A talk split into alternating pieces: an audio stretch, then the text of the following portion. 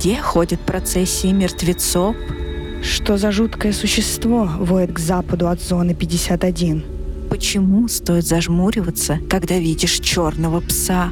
И где проходит настоящий бал сатаны? Приоткроем завесу тайны.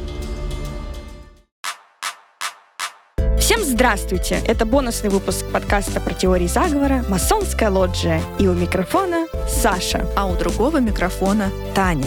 И сегодня мы, в честь зарубежного праздника Хэллоуин или Хэллоуин, поговорим про конспирологические теории, которые с ним связаны, вспомним жуткие и немного странные легенды, которые мы с Сашей любим, и, конечно же, дадим слово вам, дорогие слушатели и слушательницы, ведь вы прислали нам свои истории о столкновении со всяким пугающим и иногда даже таинственным, Просто спасибо всем, кто откликнулся на наш призыв в телеграм-канале «Масон Балкон». Ну, мы тоже не останемся в стороне, расскажем вам свои случаи из жизни. И вот один из этих э, случаев приключился буквально пару минут назад, в начале этой записи.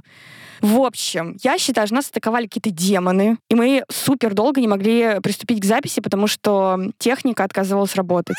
Как это еще объяснить? Просто не подключались друзья, экраны мигали, ссылки отказывали нам. И просто сейчас сидим, записываемся, конечно, на свой страх и риск, потому что нам демоны не страшны. Ух, мы их! Вот так вот кулаком в нос. Тем не менее, есть о чем задуматься, друзья. Вот ни с одним таким выпуском не было таких проблем, я бы сказала. А вот тут вот на тебе, получите. Дай бог нам дожить до монтажа, когда мы все это передадим Герману, и он сможет все смонтировать, и ничего не случится. И, кстати, возможно, друзья, мы сегодня услышим Германа. Вернее, мы-то с Сашей сегодня его не услышим, потому что он, если что, добавит свою историю уже на монтаже в конце. Так что мы даже не узнаем сегодня, о чем он там расскажет. Вот у нас никакой цензуры, а может, он вообще ничего не расскажет. Не знаю. Ну да, тут э, как бы будем ждать, что называется, и надеяться. И для нас это тоже будет своего рода сюрприз. Так что я предлагаю всем все-таки заслушать этот выпуск до конца. А вдруг а вдруг, как черт из табакерки, выскочит Герман и расскажет какую-нибудь шутейку-хохотейку, страшилку на ночь. Так что устраивайтесь поудобнее, заваривайте себе какой-нибудь хэллоуинский или тыквенно-спасный, как вам угодно, напиток и вперед вместе с нами к сверхъестественному и пугающему.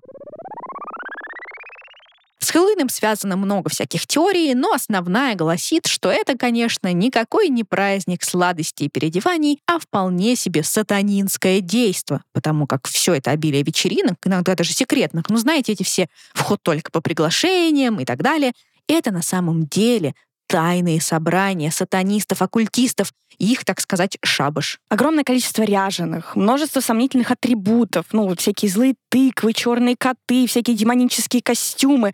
В общем, это все помогает истинным сатанистам, оккультистам, иллюминатам и всем остальным затеряться в толпе и хотя бы раз в год гульнуть на широкую ногу, почти не скрывая свою идентичность. Я вычитала на американском сайте Reddit, что в США есть целое движение людей, которые принципиально бойкотируют Хэллоуин, сознательно его избегают и предпочитают не выходить из дома, чтобы, видимо, не дай боже, не попасться на зубок какому-нибудь неистовому чертиле. Я уже упоминала всякую символику, там вот эти вот коты, демоны, вот это все. В общем, возможно, речь не только про иллюминатов и прочих, но и про еще как какое-то не слишком известное общество с логотипом череп и кости. Это как это рога и копыта, знаете, это отсылочка к Бендеру, Остапу. А если не к нему, так к Бафомету точно, Бафомету. Итак, первый раз в жизни мы упомянули Остапа Бендера на волнах нашего подкаста. Ну, в общем, мы действительно много где встречаем изображений черепов, костей, а уж на вот этот самый Хэллоуин им целое раздолье, всякая посуда с ними, одежда, даже целые костюмы скелетов, гирлянды и так далее. Кажется, в прошлом году американский универмаг Walmart выпустил коллекционное тело скелета, я не знаю, ну типа скелетона, по-моему, 5 метров в высоту он был, его раскупили там что-то за час, и он стоял во дворах у всех, ну не знаю, доброчестивых американцев или не очень, тут уж сами решайте. Помнишь, в нашем каком-то подростковом возрасте или даже детстве были эти йогурты-скелетоны или что-то такое? да, точно. Они даже к нам один раз приезжали в школу и вели у нас какую-то промо-акцию, какая-то физра с ними была, но я не попала, потому что я болела. Такая жизнь. Вот, и там йогурты потом раздавали. Да, да, да. Челяди. Да, да. Кидали вот так вот. И люди потом скользили на йогуртах и падали. Ну, это шутка, это я не знаю, этого, я там не была. Я предпочитаю так думать, потому что мне было обидно, что меня тогда не было. Так вот, короче, вернемся к Хэллоуину и к черепу и костям. В общем, якобы те, кто входит в эту группу, а именно череп и кости, это ограниченное число людей, хотят установить мировое господство. Удивлены ли вы, дорогие подписчики и подписчицы этому их желанию. А вот мы с Сашей уже давно ничему не удивляемся, и этому тоже. Некоторые говорят, что это общество черепов и костей имеет какое-то там отношение к иллюминатам, но достоверно этого неизвестно. Бытует также мнение, будто ну, вот это самое тайное общество набирается на Хэллоуин сил и дальше строит человечеству всякие козни. Якобы вообще все катастрофы и трагедии, которые происходят после этого дня, их рук дело. Ну вот и думайте. А я думаю, что это просто веселый день, в который все иллюминаты, сатанисты, оккультисты и даже рептилоиды, Саш, могут наконец-то не скрываться. Ну, если они, конечно, не на Святой Руси, там нужно скрываться. А все остальные могут спокойно отдыхать и веселиться. Такой, ну, знаешь, получается бал сатаны в какой-то мере. Все тусят, танцуют. Да, ну и вообще я как-то хочу особенно предлагаю обратить внимание на Викторию Бекхэм, потому что вдруг она нарядится, знаете, в кавычках, роботом или рептилией, вот и увидим ее настоящее лицо, когда маска-то съедет. Или Джаред. Или Джаред. Но вообще про Хэллоуин мне больше нравится не теория, а такая легенда про демонического кота-призрака. Ну, черный кот, Хэллоуин, связка понятна.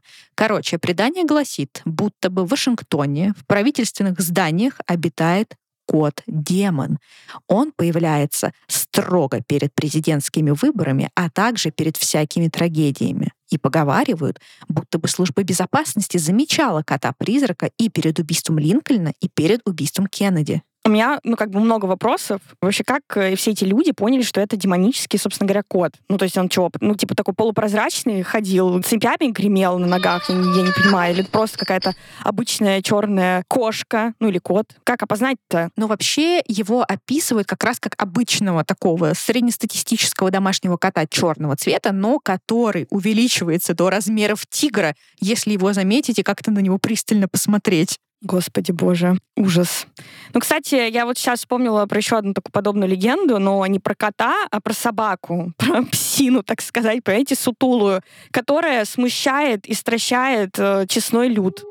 Вот, это вроде тоже история из США, мне кажется. Ну, а праздник сам откуда? Где его там с размахом с таким отмечают? Вот все оттуда идет, вся вот эта нечисть. Ну, не поспоришь. А я не буду с тобой спорить, а я не буду, не буду. Это тебе не тыквенный спас, а Хэллоуин непонятный. В общем, в каком-то там штате США иногда появляется не очень крупный пес-призрак, такого черного цвета тоже. И легенда гласит, что если человек увидит его три раза, его ждет смерть. Ну, вообще это похоже на вот этого пса Грима из э, наших любимых произведений Джоан Роулинг про Гарри Поттера. Так там Грим — это такой черный пес, который является признаменованием смерти. Но на него достаточно посмотреть один раз, и все, как бы пиши пропало. Ну, Таня, ты знаешь, объясняется чем? Ну, это, понимаешь, это англичане понимаешь, их берут с первого раза. А как бы американцев, их, э, этих пройдох с первого раза не возьмешь. Поэтому э, псине приходится три раза приходить. А они как мы, как это, как на православной, на Святой Руси. Бог любит Троицу. Пока... Вот, понимаешь, вот казалось бы, такие разные, а все-таки да. такие похожие народы мы. Угу. Да. Ну, в общем, я быстренько расскажу э, все-таки эту историю про этого самого пса. В начале 1900-х годов некий геолог по фамилии Пинчон или Пинчон исследовал гору Меридена, ну это какая-то там гора, и заметил среди деревьев какого-то черного пса. Когда тут повернулся рассмотреть пса повнимательнее, ну потому что был любопытный, пес исчез. Спустя пару лет ученый увидел пса на том же месте. Его товарищ, который в тот момент был вместе с Пинчоном или Пинченом, тоже увидел пса. И он сказал, что видел собаку уже дважды до этого момента. Короче, эти два потом пошли шататься. Шатались, шатались. Наконец решили уже направиться домой. Но путь им преградил черный пес. Пинчен отвлекся буквально на минутку, отвернулся и услышал крик. Его друг сорвался со скалы и погиб. Местные жители потом рассказали Пинчону или Пинчину легенду о черном псе, но он им не поверил и через несколько лет снова пошел в те же горы. Он ушел на рассвете и больше не вернулся. В общем-то, я считаю, что пес пострадал просто из-за цвета своей шерсти, потому что все, что черное, у нас считается как будто бы плохим. А на самом деле этот пес, как член щенячьего патруля, это, знаете, такой мультик. И, короче, он, как член щенячьего патруля, стоит в горах и предупреждает об опасности, что типа туда не ходить Но люди все равно туда идут и срываются с гор. Ну, просто, я не знаю, или у них какая-то собака-боязнь. Ты знаешь, кто еще лазит по горам и не срывается с них? А он разве по горам тоже лазит? Он и по горам лазит. Он с них начинал. И по зданиям, по отвесным стенам. Это Джаред Лето, друзья, если что. И я хочу сказать, что Александра сегодня в некотором образе Джареда, но увидят это только наши подписчики с Бусти и Патреона на эксклюзивных фото и видеоматериалах. Вот так-то. Я очень старалась. Ну и раз уж мы с тобой перешли с теорией на всякие криповые истории, то давай уже ими и продолжим. Летим дальше, друзья, к вашим рассказам. И нашим рассказам. Мне было 8 лет. Я по какой-то причине легла спать на кровати сестры. И у нее кровать была такая, которая вперед ногами смотрит в дверь э, со стеклами. Через эту дверь, соответственно, видно коридор, видно свет из коридора. В общем, я, значит, лежу там, лежу, лежу, пытаюсь уснуть. И в какой-то момент я понимаю, что я вижу за как бы этими окнами в двери, а они такие, знаете, вот это стекло, ну, не советское, наверное, а такое но оно мутное, короче, с такими вот э, какие-то вкрапления, там узоры. Там четко ничего не видно, и я стою, и я вижу силуэт. И у меня первая мысль — это папа. Вот почему-то. Похоже, видимо, был силуэт. И он стоял и стоял, и стоял и стоял. Я такая думаю, ну, что, папа, дурак, что ли, столько времени стоять? Потом до меня доходит, что, ну, наверное, что-то здесь не так, может быть, крикнуть. И я понимаю в этот момент, что я абсолютно не могу ни пошевелиться, не двигаться, ничего не могу. Я просто лежу, и я пребываю в полном ужасе от того, что за моей дверью стоит какая-то Я так и не смогла ничего сделать. В итоге я уснула. И на утро я подхожу и с надеждой так спрошу, папа, ты вчера у нас за дверью не стоял? Он такой, я чё, куку, что ли? И я такая, ой-ой-ой-ой-ой. Ну, то есть в детстве это все казалось вообще супер, типа, стрёмным. Потом я выросла, прочитала про сонный паралич. Это было прикольно. Слушай, ну история на самом деле криповая. Я всегда боялась сонного паралича, его никогда мне не было, но мне снились какие-то такие кошмары, мне кажется, про то, что там ты не можешь двигаться или что-то такое. В общем, а, неприятно. Да, у меня вообще есть э, потрясающая история на эту тему. В общем, у меня была подружка, ну, в смысле, она сейчас есть. Нам было лет, наверное, по 12, и мы решили, что мы уже очень взрослые, надо посмотреть какую-нибудь страшилку. И мы пошли, помнишь, были такие киоски, где продавались DVD, и э, там было миллиард э, фильмов на одном диске, вот эти пиратские.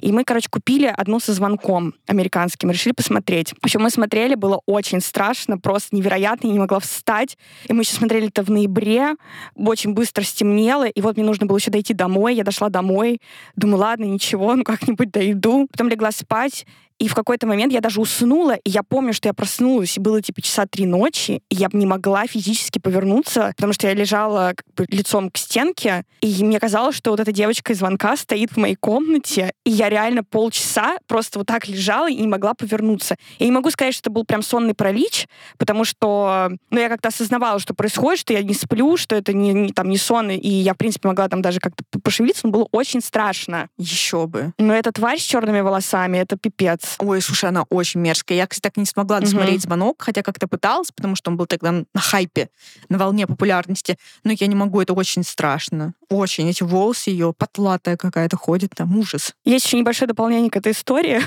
которое характеризует меня, возможно, не с лучшей стороны. Но когда мы досмотрели, собственно, этот фильм, так совпало, что у моей подруги в квартире, а мы смотрели именно у нее в квартире, зазвонил телефон. И я в этот момент подумала, блин, может быть, убьют ее, потому что мы в ее квартире. Мне звонила ее мама, но тем не менее. Ну, мы все, типа, живы-здоровы, все такое, но было прям ужасное совпадение, просто кошмар. Ой, я помню про фильмы, ужасную историю. Я передаю привет моей подруге Лене, которая заставила меня пройти через этот опыт. У нее был день рождения, даже не помню, нам сколько было лет, может, 14, может, 13. И, ну, как бы день рождения осенью. Это был даже не Хэллоуин, ничего такого. Просто день рождения, когда все подростки, девочки пришли в гости к своей подруге. И она придумала устроить групповой просмотр фильма «Внутренняя империя» от Дэвида Линча. Если вы себе представляете, что это, то вы, наверное, поймете, что для 13, 14, даже 15 лет это очень избыточный experience. В общем, честно говоря, мой мозг вытеснил половину сюжета, но что я помню, как я на секунду куда-то отвернулась или закрыла глаза, а потом открыла их, и на меня вот этот клоун, знаешь, вот этот пошел из внутренней империи, который просто вылезает. Мне было так страшно, так неприятно, и просто, и ужас. Еще в комнате темно. Ужас. Я просто Лена, до сих пор ты меня травмировала. Спасибо тебе. Спасибо за все. Мне больше нечего сказать. Мне больше нечего сказать. Давай лучше расскажи свою страшную историю, заготовленную. В общем, у меня их на самом деле две. Ну, точнее, первая моя, а вторая моей мамы, как бы технически. Вот, потому что у меня был опрос общественного мнения. У меня даже есть история от моего папы, но она очень короткая, но смешная. Тоже, может, ее потом расскажу. Но моя просто суперская. Слушайте, друзья. Короче, приключилась эта история, когда мне было лет, ну, примерно 14. И, ну, вот вам такой сеттинг. Пионерский лагерь. Хотелось бы мне, конечно, очень сказать, что он был заброшенный, но, в общем, там был достаточно неплохой евроремонт. Ну, в общем, все равно атмосфера, атмосфера. Значит, палата, ночь. Мы, значит, с девчонками решили, что нужно погадать. Начали мы со всяких там стандартных практик, ну там матерный гномик, там что-нибудь, какая-нибудь пиковая дама, еще какая-нибудь хрень казалось бы. И тут одна девочка, которая с нами там тоже тусила, говорит, а давайте погадаем по-настоящему. Ну, мы такие типа хихи-ха-ха, конечно же, давайте, сейчас же гадать по-настоящему. Конечно же, ну, типа, к этому все отнеслись э, как к э, такому, ну, сейчас опять подаем какому-нибудь зеркалу, будем опять там пиковая дама, приди, она не придет, ну, как всегда, короче, разочарование за разочарование. И нужно было три вещи. Значит, книга, лента и ножницы. Но у нас все это, конечно, было, особенно там лента вообще не вопрос, потому что мы участвовали во всяких там активностях, там типа мисс лагеря, все такое. Короче, ну, ножницы там тоже, понятно, были, ну и книга какая-то. Значит, что надо было сделать? Берете книгу, это не то, что инструкция, ну, может быть, может быть, а может быть и нет. Вы бы ее сейчас видели, Короче, друзья. Просто. Э, берете книжку, ножницы в книгу, в страницы внутрь. Нужно было вставить лезвие ножниц, чтобы вот эти вот э, колечки оставались снаружи. А дальше мы брали, ну, то есть или вы берете ленту, желательно красную, и вот так вот крест-накрест это все перевязывайте, так, чтобы книжка висела как бы на ножницах. И дальше либо один человек, либо два, ну два удобнее, на указательный палец ставят одно колечко и, соответственно, другое. Ну, короче, вот чтобы конструкция висела в воздухе на вот этих колечках. Ну все, вот эти все приготовления были сделаны. Уже на этом моменте стало немножко страшновато, честно говоря. После этого наша главная гадалка произнесла заклинание соответствующее, чтобы, значит, призвать какого-нибудь духа. Естественно, мы решили вызвать сначала кого-нибудь, кого мы знаем. Э, ну, выбор пал на Пушкина. Ну, а на кого еще, собственно говоря. И мы его ну, вызвали своим этим заклинанием. И дальше эта гадалка говорит, Александр Сергеевич, а вы здесь? И книга начинает вращаться. Вот просто. То есть как бы человек вот так вот, ну, два человека держит эту книгу несчастную, она начинает просто так крутиться. Мы, конечно, все приутихли, потому что стало очень страшно в какой-то момент. Потом мы начали по кругу задавать какие-то вопросы из либо прошлого-настоящего, ну, чтобы, типа, проверить Александра Сергеевича, Уж не знаю, имели мы на это право или нет, но тем не менее мы решили, что надо проверить достоверность, так сказать, его информации. И задавали такие вопросы, ну, чтобы как бы ничего такого супер личного, там, интимного и так далее, но так, чтобы мы только знали, только мы этот вопрос, ответ на него. И он всегда безошибочно, когда был да, он крутился, когда нет, он просто стоял на месте, эта книга. Было очень страшно, жутко, и просто какой-то был кошмар. Потом естественно, начали задавать какие-то вопросы про будущее. Я не помню, что я задавала, какие вопросы. У меня были какие-то очень скучные вопросы, потому что в тот момент э, меня интересовала только учеба. Поэтому я задавала какие-то вопросы, типа, будет ли у меня тройка по физике или что-то в таком духе. То есть там никаких вопросов типа про мальчиков не было. Ну, что я могу сказать? Я помню, что у меня все совпало потом, в будущем. И после того, как мы, значит, погадали, надо было что-то тоже сказать, чтобы этот дух улетел и не оставался с нами. Вот такая вот история. А все это знала вот эта вот девочка, которая главная ведьма, да? Она знала как призвать, как э, выгнать его. Да, да, да. Но, но, конечно же, я помню это заклинание, естественно. Но на самом деле мы еще один раз гадали с э, моей двоюродной сестрой, и у нас тоже все это шевелилось, э, но она была тогда для этого мала, и, в общем, она очень испугалась и плакала потом. Ну, еще, ну, как бы, да, я бы тоже испугалась, если бы моя старшая сестра меня вот такое заставляла делать, еще бы кого-нибудь там звала, неизвестно кого. Как неизвестно кого? Я Пушкин звала. Ну, у меня все один, у меня один товарищ. Саня, алло, тю-тю. Это был Ну, короче говоря. А как вы его поняли? На самом... Он же на французском говорил. Как-то вы все поняли? Это был не Пушкин. Это какая-то Ну, по-русски он понимал как-то? Ну, как-то. Что-то как-то там писал? он понимал тот язык, а ваш-то вряд ли. Ну, не Таня, ты думала, мы какие-то вопросы ему такие задавали, да? Типа, что невозможно Может, он просто понять. шатался, как бы, вот так вот, и все. Слушай, на самом деле, я бы хотела сейчас вот, типа, неиронично сказать. Я уверена, что наверняка есть какое-то объяснение физическое вот этому всему, да, какой-то физический закон, что там какой-нибудь импульс, там еще что-нибудь. Сейчас просто все технари покинули этот чат. Ну, неважно. Но я думаю, что наверняка ну, какое-то объяснение есть, но это вообще жутко, ужасно, когда ты сидишь в темноте, у тебя там какие-то еще свечи горят, и вот эта вот книга начинает просто тупо крутиться. Это мертвый Сашка пришел, Пушкин просто Саня. пообщаться. Слушайте, друзья, ну, без шуток, смотрите, ну, нужно это повторить. Вы все запомнили, да, что делать? Если нет, перемотайте еще раз. Мы еще, наверное, на Бусти выложим, да, эксклюзивный контент э, с инструкцией, как сделать эту книгу. Давайте проведем опыты. В конце концов, среди вас есть иллюминаты. Давайте постараемся. И просто или хотя бы объясните нам, как это могло произойти. Я вот не верю в эту девочку, которая главная ведьма, которая все это придумала, которая все знала, которая дождалась, что вот мы сейчас по-настоящему погадаем, потому что в каждой страшилке всегда есть кто-то, кто знает чуть больше остальных, и от него вся чернуха идет. И мне кажется, она что-то намутила. То есть я не верю, что без нее могло быть что-то. Она как-то шевелила. У меня есть предложение, опять же, эксклюзивный контент. Погадаем тебе и посмотрим, да или нет, совпадает или нет. Ты хочешь, чтобы у меня вообще, да, компьютер задымился сегодня, и мы ничего не записали. Мне кажется, в лагере это прям очень страшно. Это страшно везде, я тебе так скажу. Ну, при должной атмосфере и учитывая, что это выглядит действительно странно. Короче, смотри, план такой. Когда там следующая ночь гаданий? Раз в крещенский вечерок девушки гадали. Соответственно, мне нужно быть в Москве 19 января, чтобы мы с тобой гадали в крещенский вечерок. И мы испытаем с тобой и запишем это эксклюзивный материал и расскажем. Я буду скептиком, я не буду как Марат Башаров, я всех сдам, как Пореченков. Вот так-то. Никакие экстрасенсы меня не возьмут, понятно? Ну, посмотрим, как дело пойдет. Посмотрим, Тань. Не, Да, это, не посмотрим. загадывай. Хорошо. Да. Хорошо. Давай лучше послушаем историю про мертвецов от нашей подписчицы прекрасной. Привет, дорогой подкаст. Очень люблю вас слушать еще с самых первых выпусков и жду каждого нового. Этой весной я судорожно дописывала диплом. Я занимаюсь э, средневековыми святыми, и вся моя голова, вся моя мыслительная деятельность была там. И вот я иду, значит, по мосту, а рядом там большой храм. И я вижу, вокруг храма идут люди со свечками.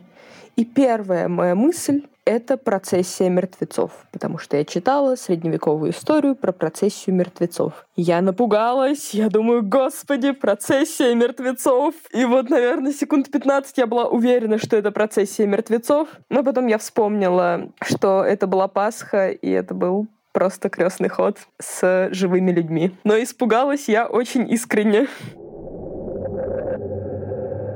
Слушай, во-первых, я очень понимаю этот момент, когда ты пишешь какую-то работу. Я до сих пор помню, как я писала эти рефераты по философии в аспирантуре до 6 часов утра, и потом я видела экзистенциальный кризис э, британских шпионов и всякое такое прочее просто в каждом человеке на свете. А тут ты идешь вечером, и тут м, такие люди идут. Ну, я бы очень испугалась. Да.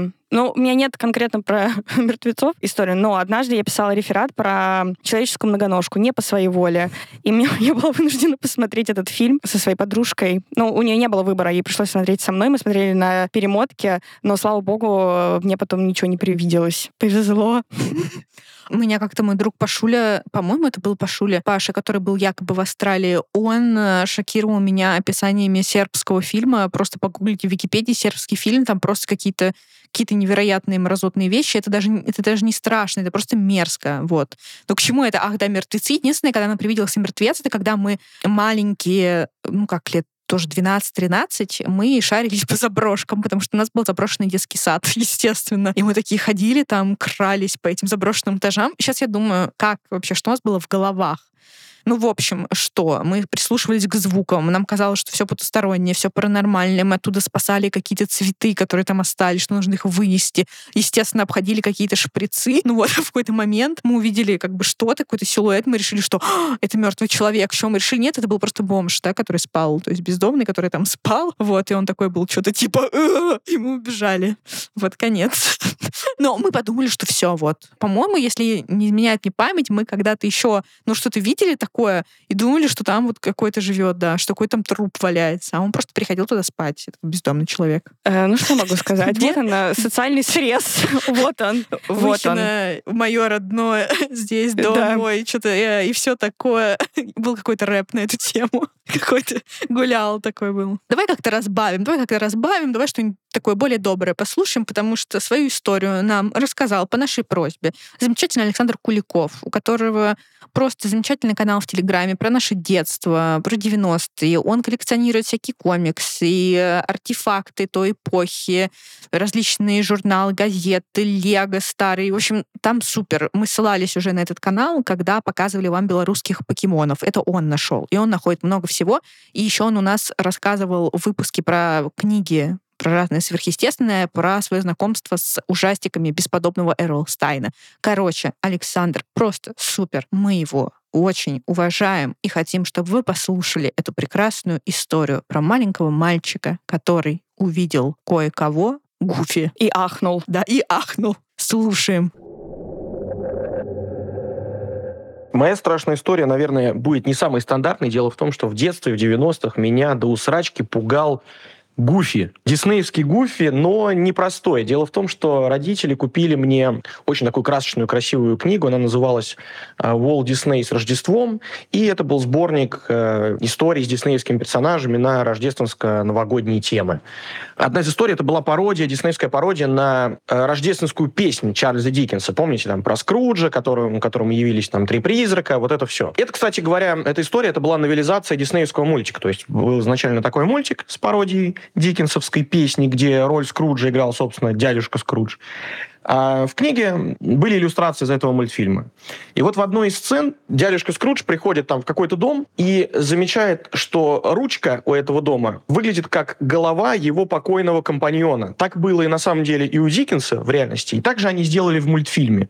И вот этим покойным компаньоном, голова которого украшала дверную ручку, на картинке был Гуфи. Но он был настолько невероятно страшно и стрёмно там изображен, что как будто корчился реально в предсмертных муках. И меня эта картинка, эта иллюстрация настолько пугала, что я, читая книгу, старался всегда эту страницу перелистывать, но потом жажда любопытства, она всегда возобладала, и я даже с полки брал специально, чтобы попугаться немножко и добавить себе адреналину, специально открывал эту страницу, пугался, закрывал и ставил книжку на полку очень страшная иллюстрация. Вот, к счастью, психологической травмы не случилось. И мультики с Гуфи я смотрю до сих пор, и он меня не пугает. У меня даже была игрушка, но вот такая вот история. Слушай, ну Гуфи реально был странный. Мне еще вот прислал Александр посмотреть этого Гуфи. Но он всегда меня пугал, честно. Не то, что пугал, он никогда не был моим любимым героем. Он странный пес, объективно. Опять же, пес, черный пес понимаете, из Америки. Слушай, мне вообще, честно говоря, вот франшиза с э, Микки Маусом, вот это мне не очень нравилось. Мне никогда не нравился Дональд Дак, потому что я никогда не понимала, что он говорит своим песклявым голосом. Но в целом, наверное, такая была задумка. А Скрудж Макдак тебе нравился, Скрудж? Меня раздражали вот эти маленькие утята. Я не помню, как их звали, вот эти племянники uh-huh. его, или я не знаю, какие они там внуки его были, не знаю. Короче, я небольшой была поклонник этой истории. А еще знаешь, какой злодей в Дисней прикольный? Если ты смотрела «Горбун из Нотр-Дама» в диснеевской да. версии, где все хорошо, там uh-huh. этот Клод Фролла и его песня просто. Да. Я не понимаю, как я в детстве это смотрела, потому что он там реально поет, как он хочет эту цыганку Эсмеральду. Ее огненная обнаженная фигура танцует. И очень классная песня просто. Uh-huh. Просто супер. А если про позитивно говорить, то меня в детстве пугал, вот действительно примерно, наверное, такие же чувства, как у Александра по поводу Гуфи, у меня были по поводу Каспера. Я до сих пор отношусь к каким-то странным волнением к этому привидению, потому что мне кажется, это одно из первых моих столкновений с э, смертью, потому что помнишь вот это вот кино в 21.00 по СТС, и там показывали фильмы с Каспером, с его дядюшками. Угу. И как бы ты понимаешь, что привидения — это духи умерших людей. И потом ты понимаешь, что Каспер — это ребенок, и что он умер, и он никогда ну, не должен стать мальчиком, и он дружит с этой девочкой. То есть она дружит с мертвым. И ты думаешь, боже, он ребенок, и он мертвый ребенок. Это меня так пугало, потому что с учетом того, что еще я часто засыпала, знаете, под криминальную Россию, которую смотрели мои родители. А я и сейчас так делаю. Вот. То есть криминальная Россия, где там они ворвались в дом, перерезали всю семью, а там типа до этого был Каспер, который ребенок-призрак. Мне было страшно, правда. Мне было страшно. О, несмотря на то, что он добрый и положительный персонаж, именно Каспер меня очень до сих пор как-то тревожит и пугает. И еще я помню, как наша классная руководитель руководительница, которая говорила нам жечь Гарри Поттера. Она была очень такой религиозной дамой. И вообще замечательной. Мы очень ее любим до сих пор. Но она как-то сказала такую вещь, что когда дети умирают, родители должны как бы быть радостными, потому что они попадают в рай. Ну, если они крещеные, конечно. И тоже, понимаешь, то есть я понимаю, что она хотела сказать, что, мол, это все вот этот бренный мир, а там... Ну, короче, это было страшно. Еще Каспер в 21.00 по СТС. И это какой-то экзистенциальный ужас он во мне вызывал, и он до сих пор меня тревожит, понимаешь? Поэтому давай переключимся на что-нибудь, не то что более лайтовое, но что-нибудь менее экзистенциальное такое, кризисное. Привет всем любителям конспирологии и подкаста «Масонская лоджия». И, конечно, его прелестным ведущим рептилоидки Саши и пока не вышедшей из конспирологического шкафа Тани. Ну и отдельно Герману, оттачивающему релизные версии до алмазного блеска. На носу Хэллоуина я решил откликнуться на зов девочек и прислать страшную историю, о которой они просили. Эта история случилась со мной еще в те древние времена, когда не было интернета, но зато в каждом киоске можно было легко купить свежий выпуск Speed Info или газеты Тайны НЛО. Пришлось мне работать в одном месте, работа в котором подразумевала иногда оставаться на ночь. Для таких случаев существовала небольшая комнатка, оборудованная потертым диванчиком, письменным столом и древним ламповым телевизором. Нет, он был ламповый не потому, что такой милый и уютный, а потому что под задней крышкой у него скрывался выпуклый кинескоп и множество ламп. У него еще была такая щелкающая ручка для переключения каналов. Один из них был настроен для игры в приставку Дэнди, а другой на единственный развлекательный канал. Ну, алды помнят. В тот вечер я и мой друг вынуждены были заночевать на работе. Сделав всякие рабочие дела, мы направились в эту комнату отдыха, намереваясь посмотреть свежие клипы Тани Булановой, а если повезет, то и группы «Мумий-тролль», телепередачи «Горячая десятка» местного телеканала. Мы открыли дверь в помещение, зашли туда и щелкнули выключателем. В тот же миг что-то черное взметнулось к потолку и начало беспорядочно носиться по комнате, ударяясь о стены, потолок и о наши головы. Мы оба в ужасе бросились прочь, моментально захлопнув за собой дверь. «Что это было?» – испуганно спросил я у товарища. «Вроде ворона», – не очень уверенно ответил он. Мы прислушались к происходящему за дверью. Судя по звукам, нечто, напугавшее нас, все еще металось по комнате.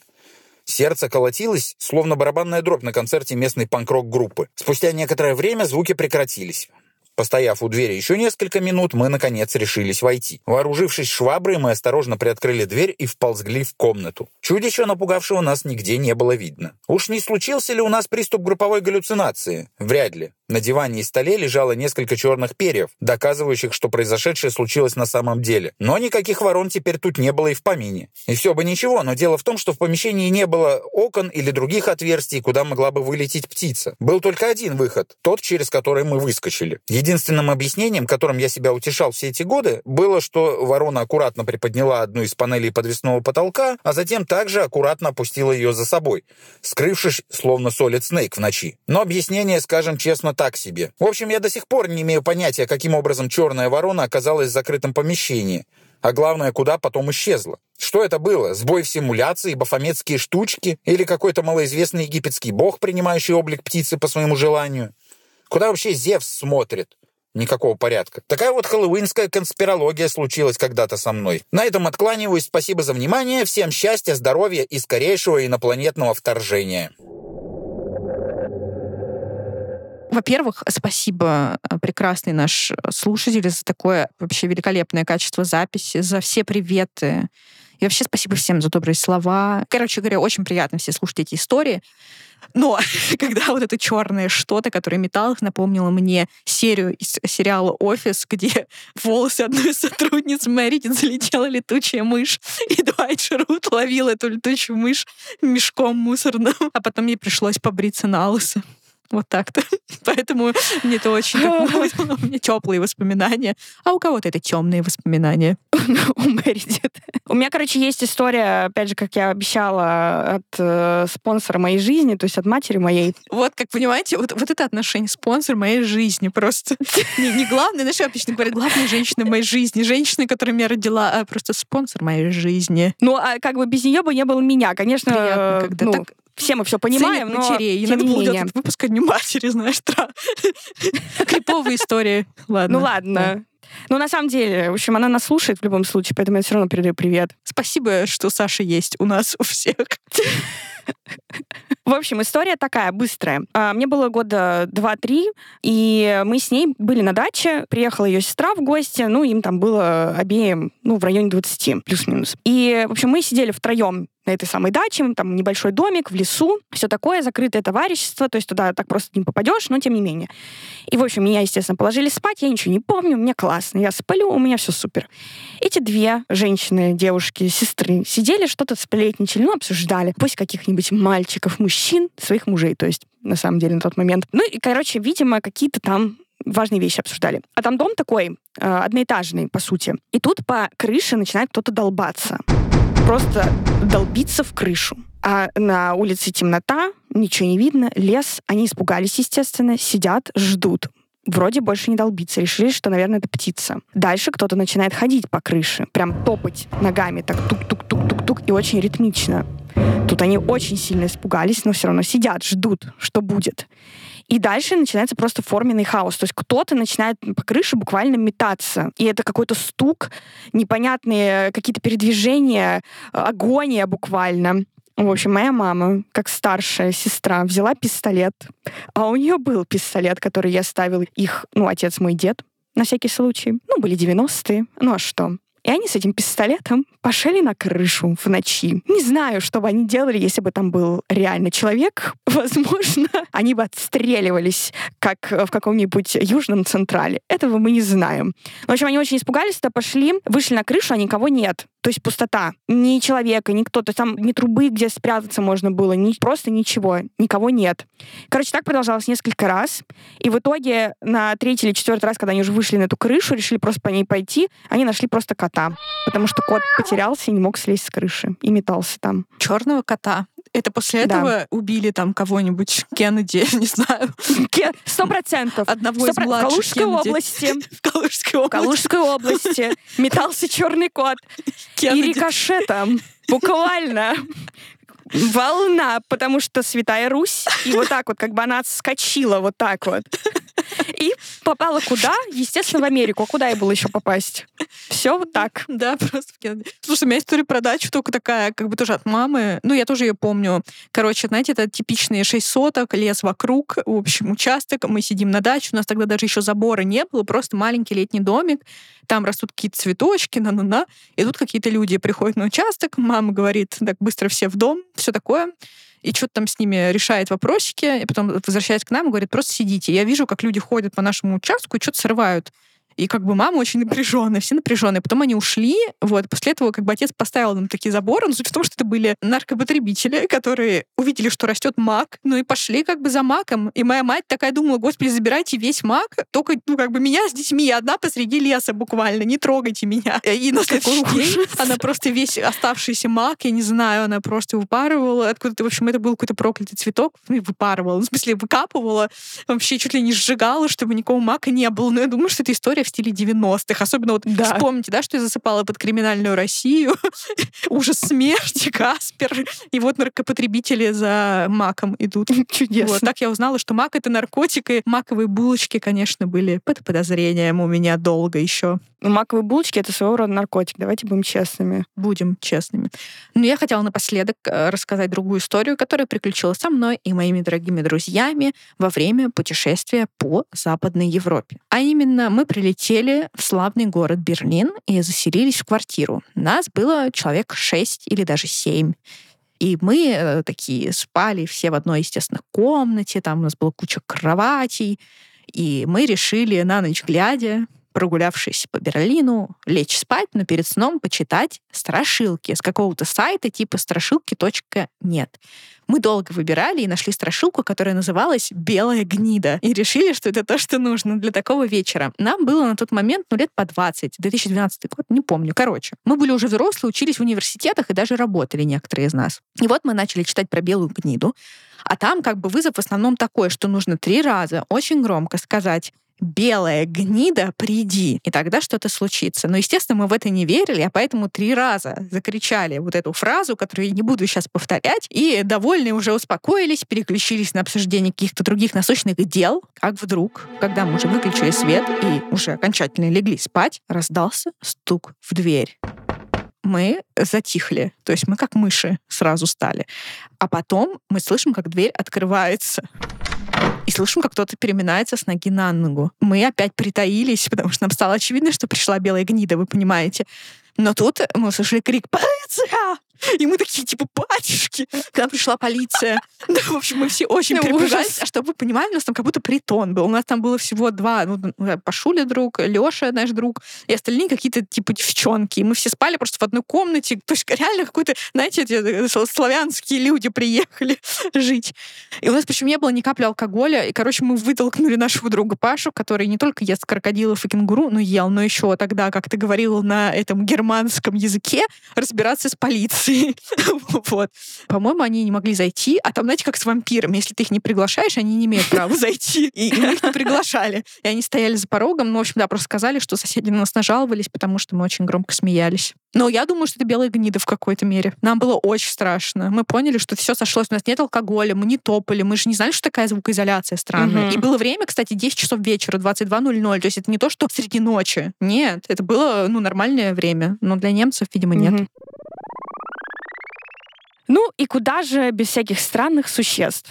Ну, про масонов-иллюминатов рассказали. Теперь время вернуться в нашу любимую зону 51 и рассказать страшилку оттуда. Речь пойдет об одном бесчеловеческом эксперименте, который ФБР якобы провели над человеком в той самой зоне 51. Эта военная база с самого своего основания привлекала внимание СМИ. Ну, мы вообще рассказывали об этом в выпуске номер 9, можете его послушать. Ну, В общем, он суперский, на самом деле, один из моих любимых. Коротко. Это такая военная база, про которую ходят слухи, что там содержат, изучают или там что-то еще делают с пришельцами. Ну и так вот, журналисты ходили все кругами вокруг нее, бродили, пытались разнюхать всякое, но ничего им не удавалось до поры до времени. А потом им улыбнулась удача, в лице одного там спецназовца, который охранял зону 51. Короче, нашли в охране такую слабую, знаете, ментальную брешь, предложили человечку денег, и он рассказал им буквально все. А именно, что правительство захотело создавать себе суперсолдат, очень мощных, супервыносливых, ну и так далее.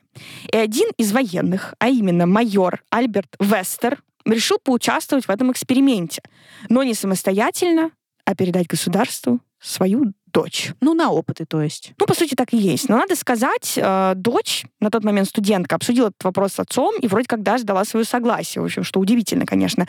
В общем, они с отцом были фанатами науки, и идея быть первопроходцем в создании суперсолдат якобы ее прям будоражила. И, в общем, ее поселили в отдельную камеру, облучали э, радиации, кололи огромные дозы всяких гормонов, различных препаратов, стимулирующих рост, ну и так далее. Вообще страшные вещи. В результате всего этого лицо девушки сильно деформировалось, у нее росли какие-то странные зубы, почти клыки. Другие ученые уже советовали Альберту прекратить этот эксперимент, но тот не соглашался. Да и сама Абигейл, как звали его дочь, повторяла лишь одно слово — эксперименты. Эксперимент.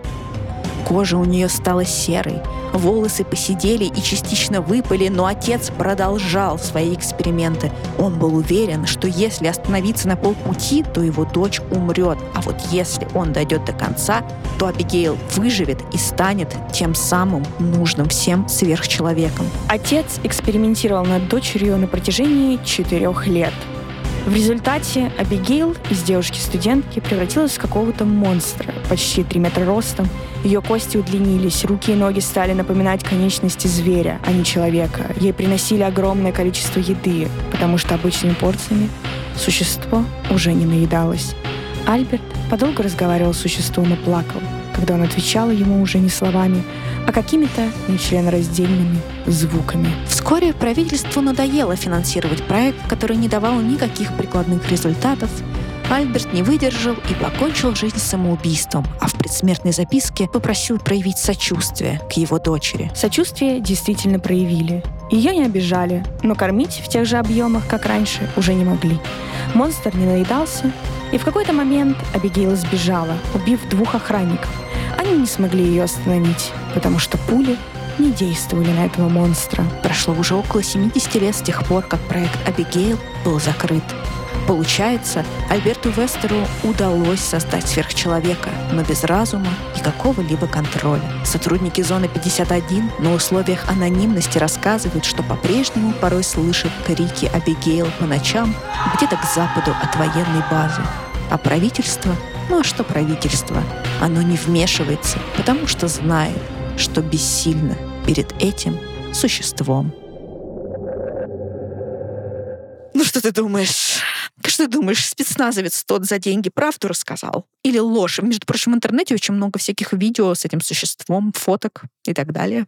Я все выложу. Да, я тоже это видела на Яндекс.Дзене. Разумеется. Возможно, в тот момент, когда я пыталась стать звездой там. Слушай, я не знаю, что сказать. Мне на самом деле жаль, если действительно была какая-то несчастная душа, которую обкололи гормонами и пытались из нее кого-то там вырастить. Очень жаль, особенно если она на это согласилась. Обидно за нее, если честно. Но я не могу сказать, что я прям верю в это, потому что мне кажется, что она бы убежала бы подальше, чем э, к западу от зоны 51. Ну, как бы смысл там сидеть-то? А куда ей деваться? Ну, слушай, есть, во-первых, э, какая-нибудь Миннесота, там полно лесов, там можно затеряться, есть оленину, и в ус не дуть, что называется. Но если мы уже исходим из того, что это, по сути, зверь дикий. Хорошо, Саша, а ты не допускаешь ты мысли, что другие леса заняты кое-кем похуже? Да? Кем? Кикиморами? Нет, сейчас я тебе расскажу, потому что есть еще одна история про эксперимент, и тоже из США. Ну, как мы поняли, откуда еще.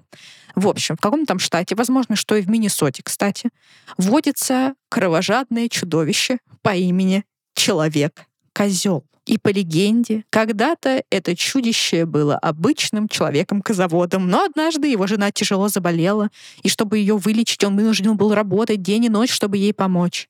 Но потом пришли жестокие подростки, а все мы знаем, как жестокие бывают подростки. Они решили ему напакостить и отравили всех его коз. Всех до одной. И семья осталась без дохода, и женщина умерла. Трагедия лишила козавода человеческого облика, он убежал в лес и начал там убивать всех, кто попадался ему на пути. Поэтому мне кажется, что они с Абигейл поделили зоны. И она просто осталась в зоне 51, закрепила ее за собой, а человек-козел остался там. Короче, есть другая версия, точнее их даже две. Одна из них гласит, что человек козел это твой бывший, но это так. ну и мой тоже. Да, есть еще и другая версия, которая состоит в том, что это дело рук ученого по имени доктор Флетчер. В общем, местные жители рассказывали якобы, что в сельскохозяйственном научном центре проводили странные и всякие недопустимые эксперименты над животными.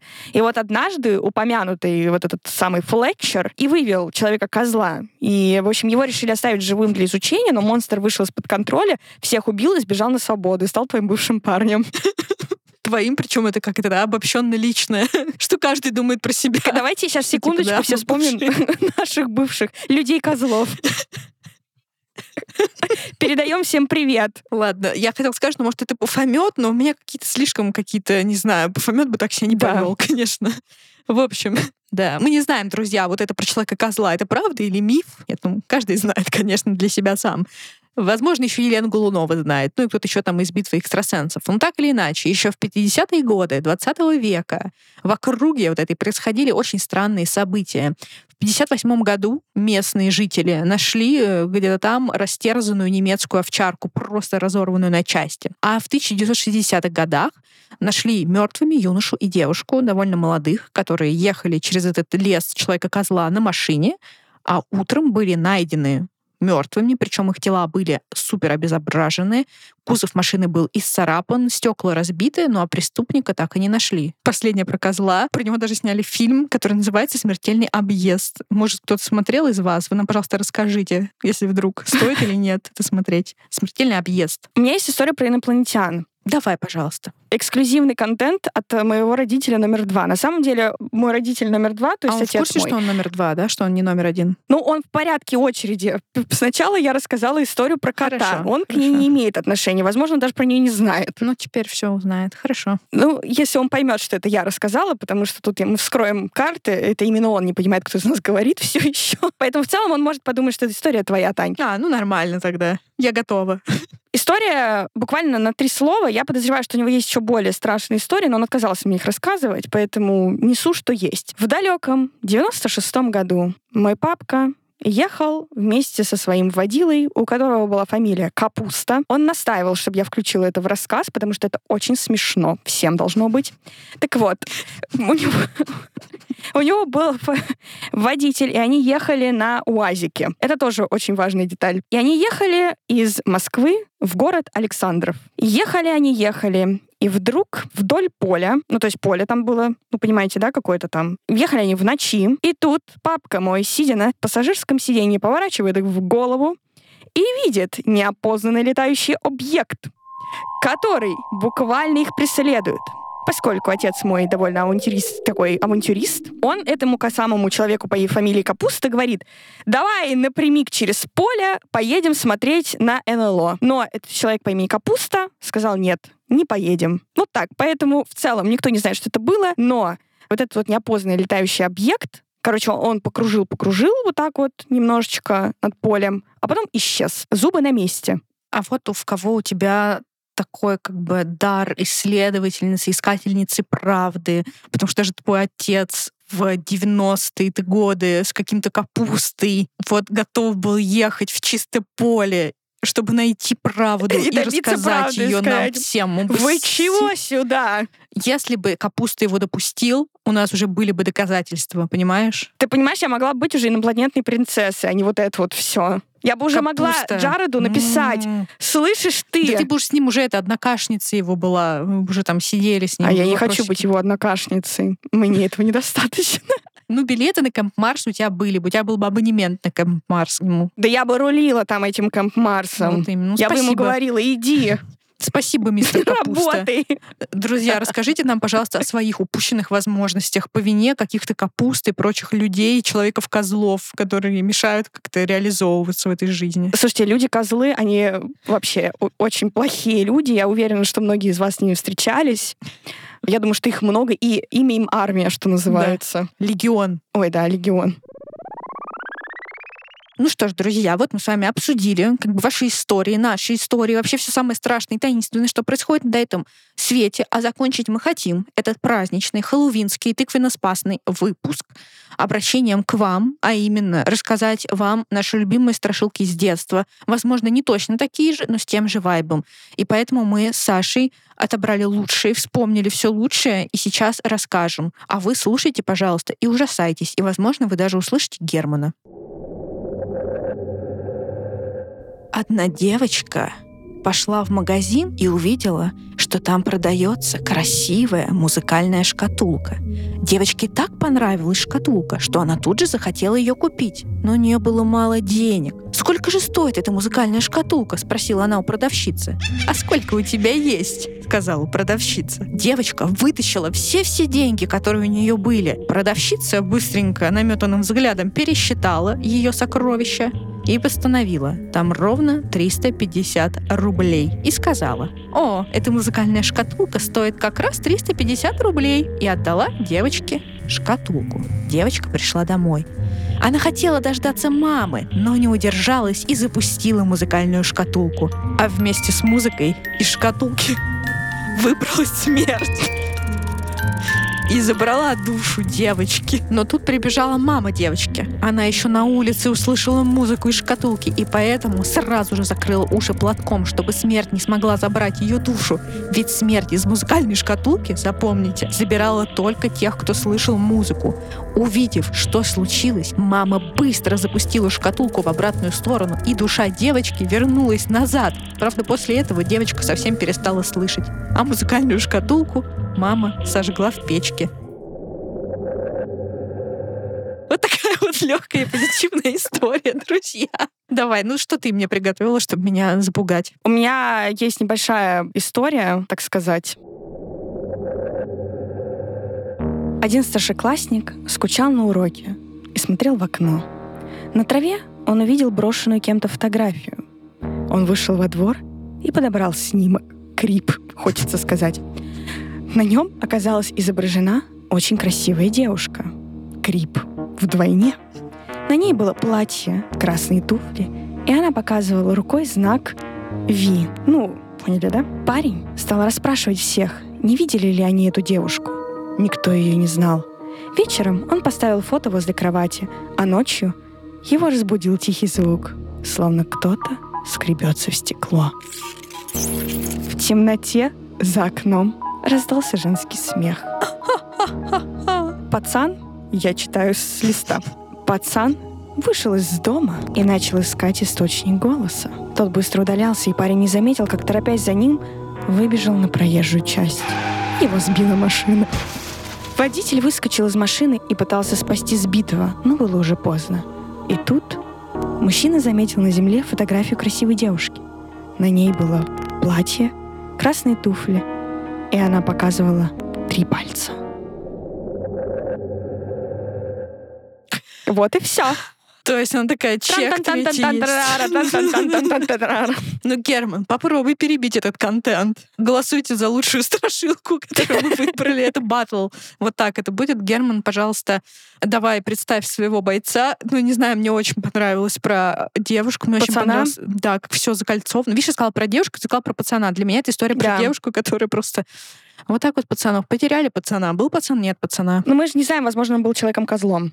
Возможно. Но мы также не знаем, водителя он эту фотографию поднял, унес к себе или забил, растоптал и выбросил. А и это всё. уже, Да, как это бы, понимаешь, открытый если он финал. был нормальным русским мужиком, конечно же, он увидел эту фотографию, так вот плюнул ей в лицо и сказал, ах ты ведьма. Вот так вот разорвал ее на много частей. Вот Да. так вот. И вот так дунул в сторону Америки. Вот Да. так. Фу. И оно полетело туда, им туда. Да. Вот. Но, И так но мне родился, понравилось. Слушай, я бы, я бы проголосовала за твою страшилку, потому что мне понравилась, конечно, вот эта вот, вот кольцевая композиция какая-то, вот эти три пальца. Что вначале я думала, что это просто как будто бы малозначимая деталь, знаешь, так, Мгм. ну, как будто бы вот она показывает два пальца. Как типа, будто она а, фанат кей-попа. Да, как будто она фанатка кей-попа. А оказывается, у всего этого был глубокий смысл, и там все к месту. Я восхищена. Браво. Герман, я не знаю, по-моему, у нас есть фаворит, но ты что-нибудь найди тоже. В одном доме умерла бабушка. Все свои вещи она разделила до смерти между родственниками, но старое пианино не досталось никому. Тогда родственники сдали его в комиссионку. Пианино купила одна семья. Через месяц оно сломалось, починить было некогда. Но следующей ночью вдруг пропал отец. На следующую ночь мать, затем сын. Дочь вызвала полицию.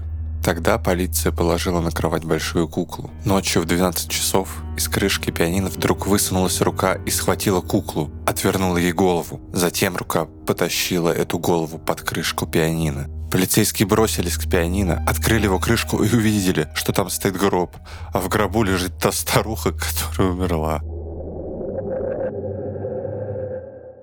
Ну что же, дорогие друзья и подруги, слушатели и слушательницы, плоскоземельцы, рептилоиды, иллюминаты, вот мы вам рассказали страшилки. Выбирайте, пожалуйста, лучшую, чья вам история понравилась больше всего. Не то чтобы мы авторы этих историй, но мы их выбрали. И вы можете тоже выбрать и сказать, что вам понравилось, а что не понравилось. Ну лучше не говорите, потому что у нас и так уже рейтинг на Apple подкастах упал до 4 и 7, потому что кто-то наставил нам двоек. Поэтому, пожалуйста, пройдите и поставьте пятерочки, напишите хороших отзывов. Мне кажется, мы милые. Тебе так кажется? Да, мне тоже так кажется. Мне тоже так Я кажется. все-таки считаю, что это рикошет от Боярского все еще нам прилетает. Ну, возможно, Селена Гомес проплатила все. Или Джаред Лето так привлекает мое внимание. Ну, ты уже привлек Джаред. Все, вот она уже это. Угомонись. Угомонись.